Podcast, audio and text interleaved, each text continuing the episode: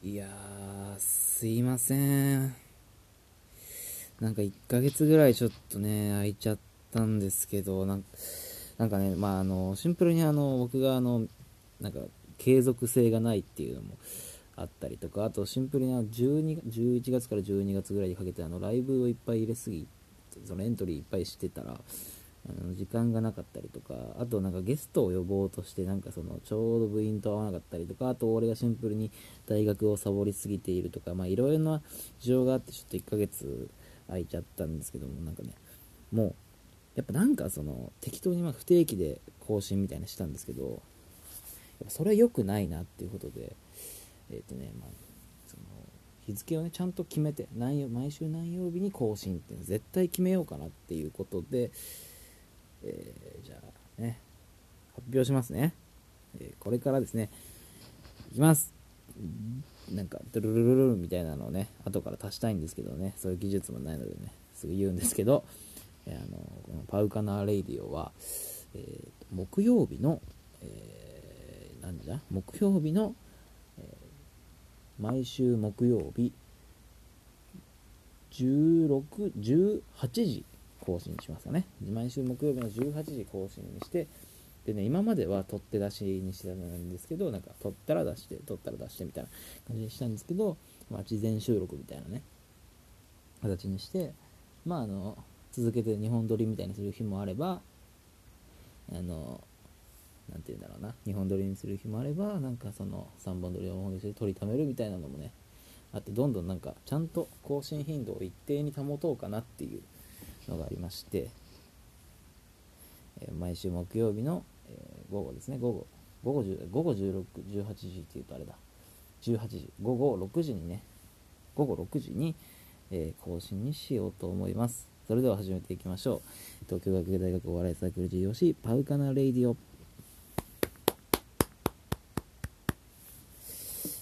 こんな感じでなんですけど、やっぱね1ヶ月のブランクがあるとね、なかなか何を話せばいいんだっけみたいなのもあるんですが、今日はですね、コアラ一人でのお送りとなっていますが、現在は、水曜日の25時ですね。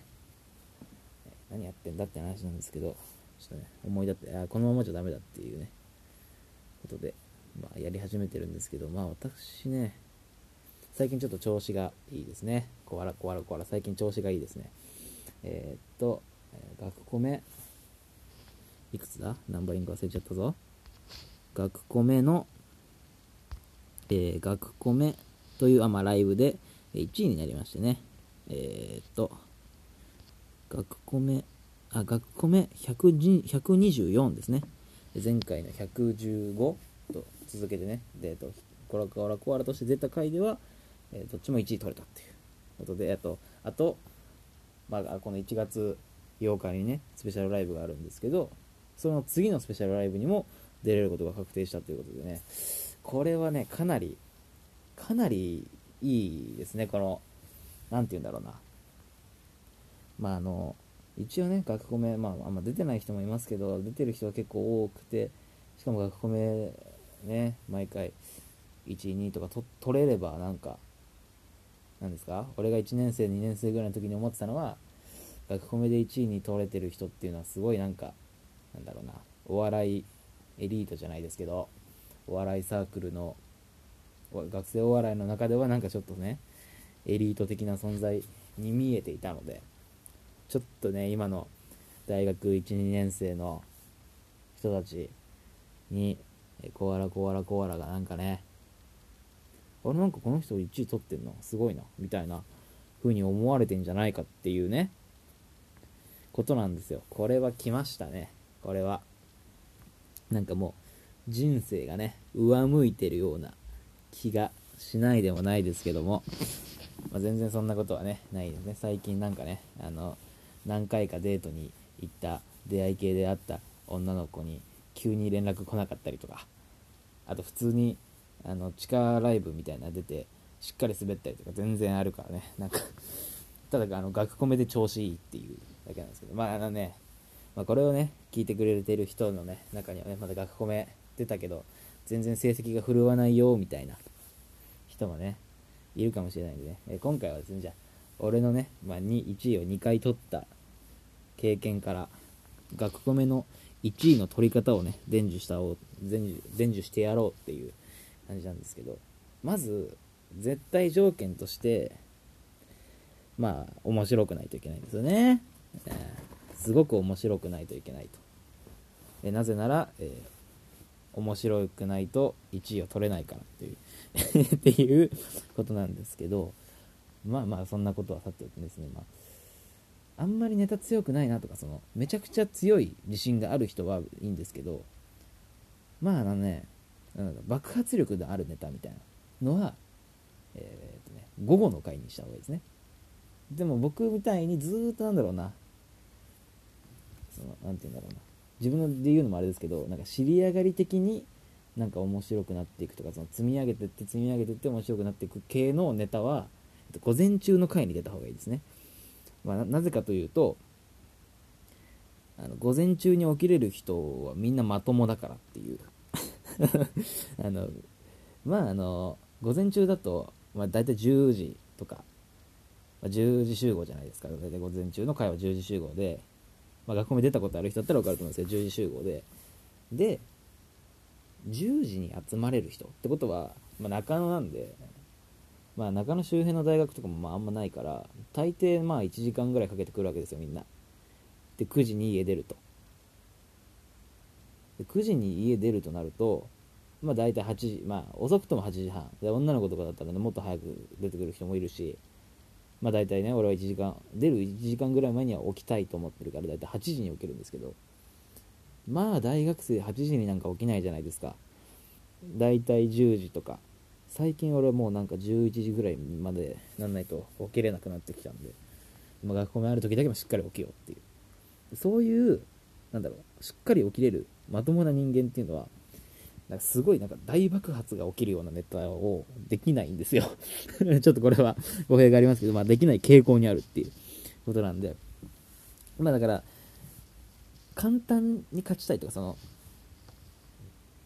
自分真面目で全然面白いことを思い浮かばないよみたいな、でも真面目だからしっかり研究とかして面白いネタ作ってるよみたいな人は絶対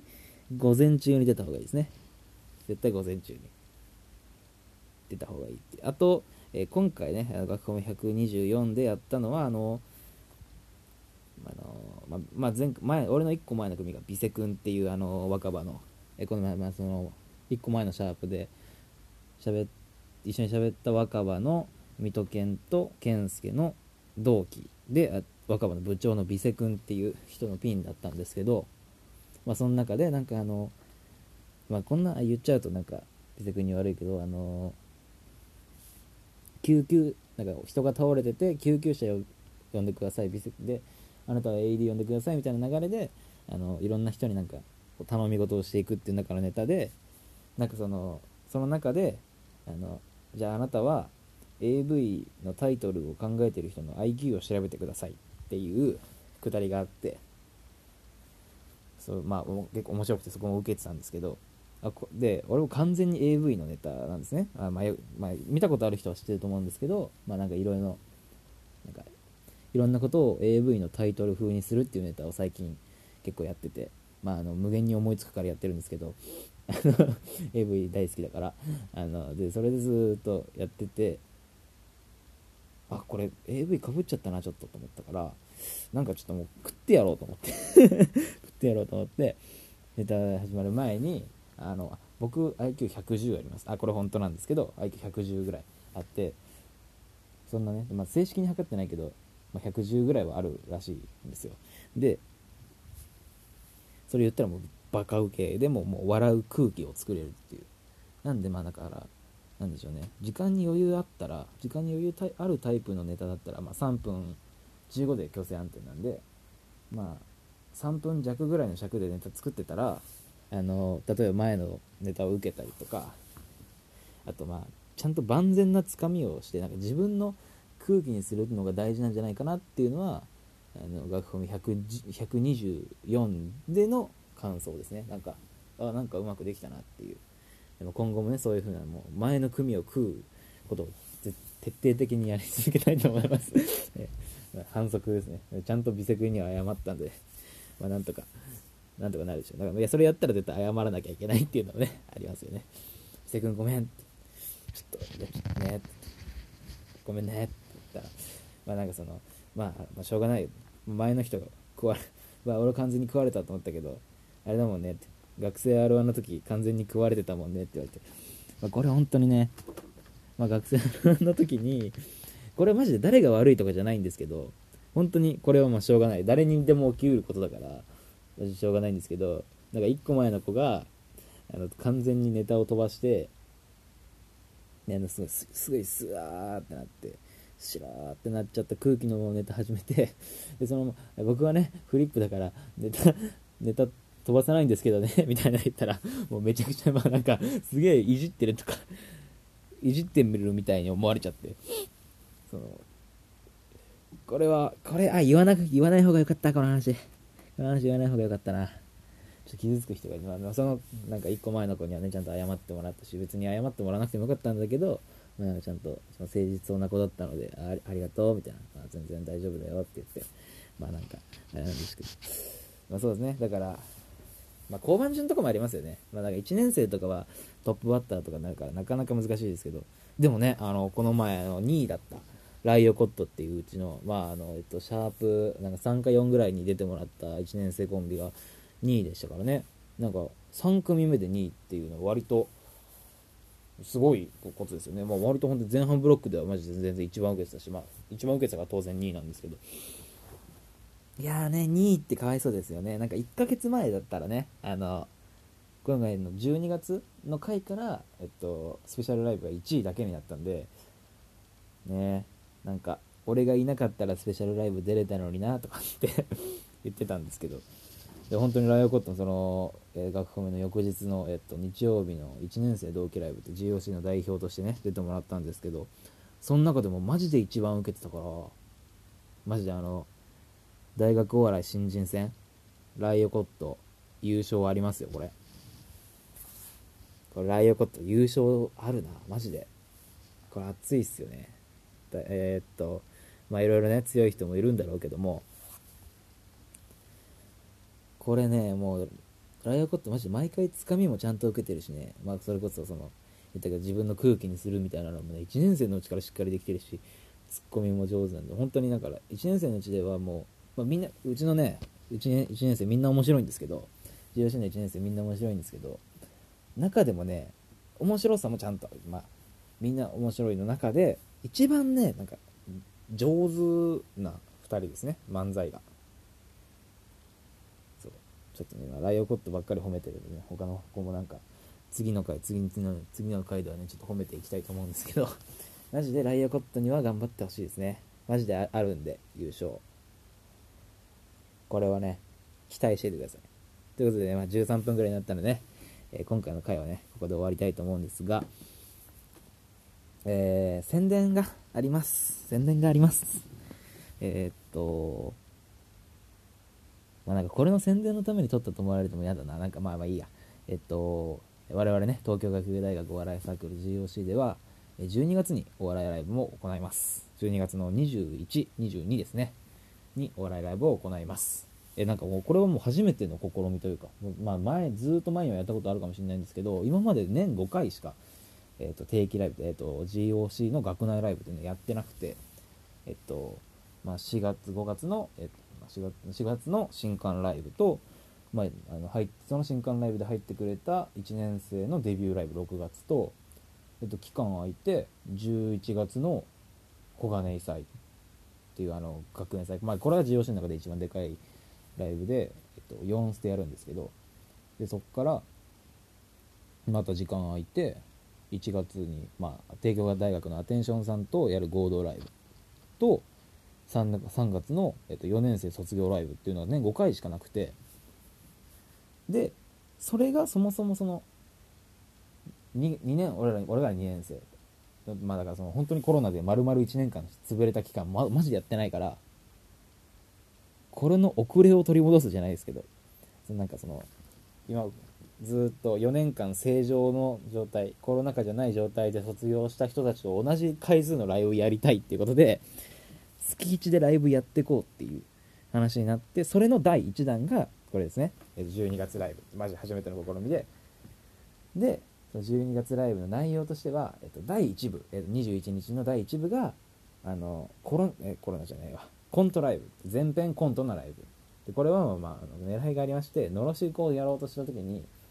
コント足りねえってなって、 GOC に結構漫才とかピンが多いんですよ。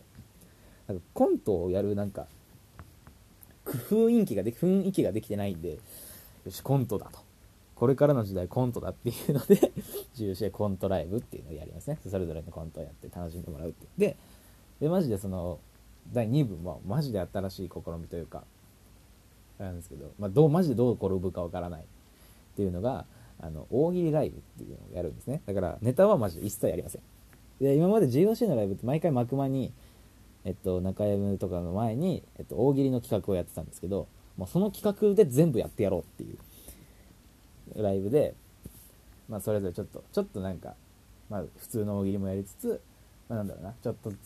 ずつなんか企画大喜利っていうか、なんていうんだろうな、まあ、普通になんかフリップに書くだけじゃない大喜利の形をいろいろ考えてやってるんで、まあ、マジでどうなるか分かんないの実験企画なんで、マジで見てほしいですね。なんて言うんだろうな、見て感想を言ってほしい。ダメならダメでいいからマジでこれはちょっと本当にどう転ぶか分かんないのでマジ見てくださいっていうことですね。はい、宣伝はですね、 GOC の宣伝はこれが以上で、まあ、僕個人としては今月めちゃくちゃライブ出てて、まあ今はの収録だ、これ出す頃にはもう終わってるんですけど、おじさんライブ、ニューカマンおじさんライブっていうのも出るし、木曜日の、3時会場なんで、まあ、これ出す頃にはもう終わってるんですけど、で、26かな、次は26日は、みんなのペチカのボリュームなんかいくつか忘れちゃったけど、みんなのペチカにあれだね、ジョックインザボックス、ジョック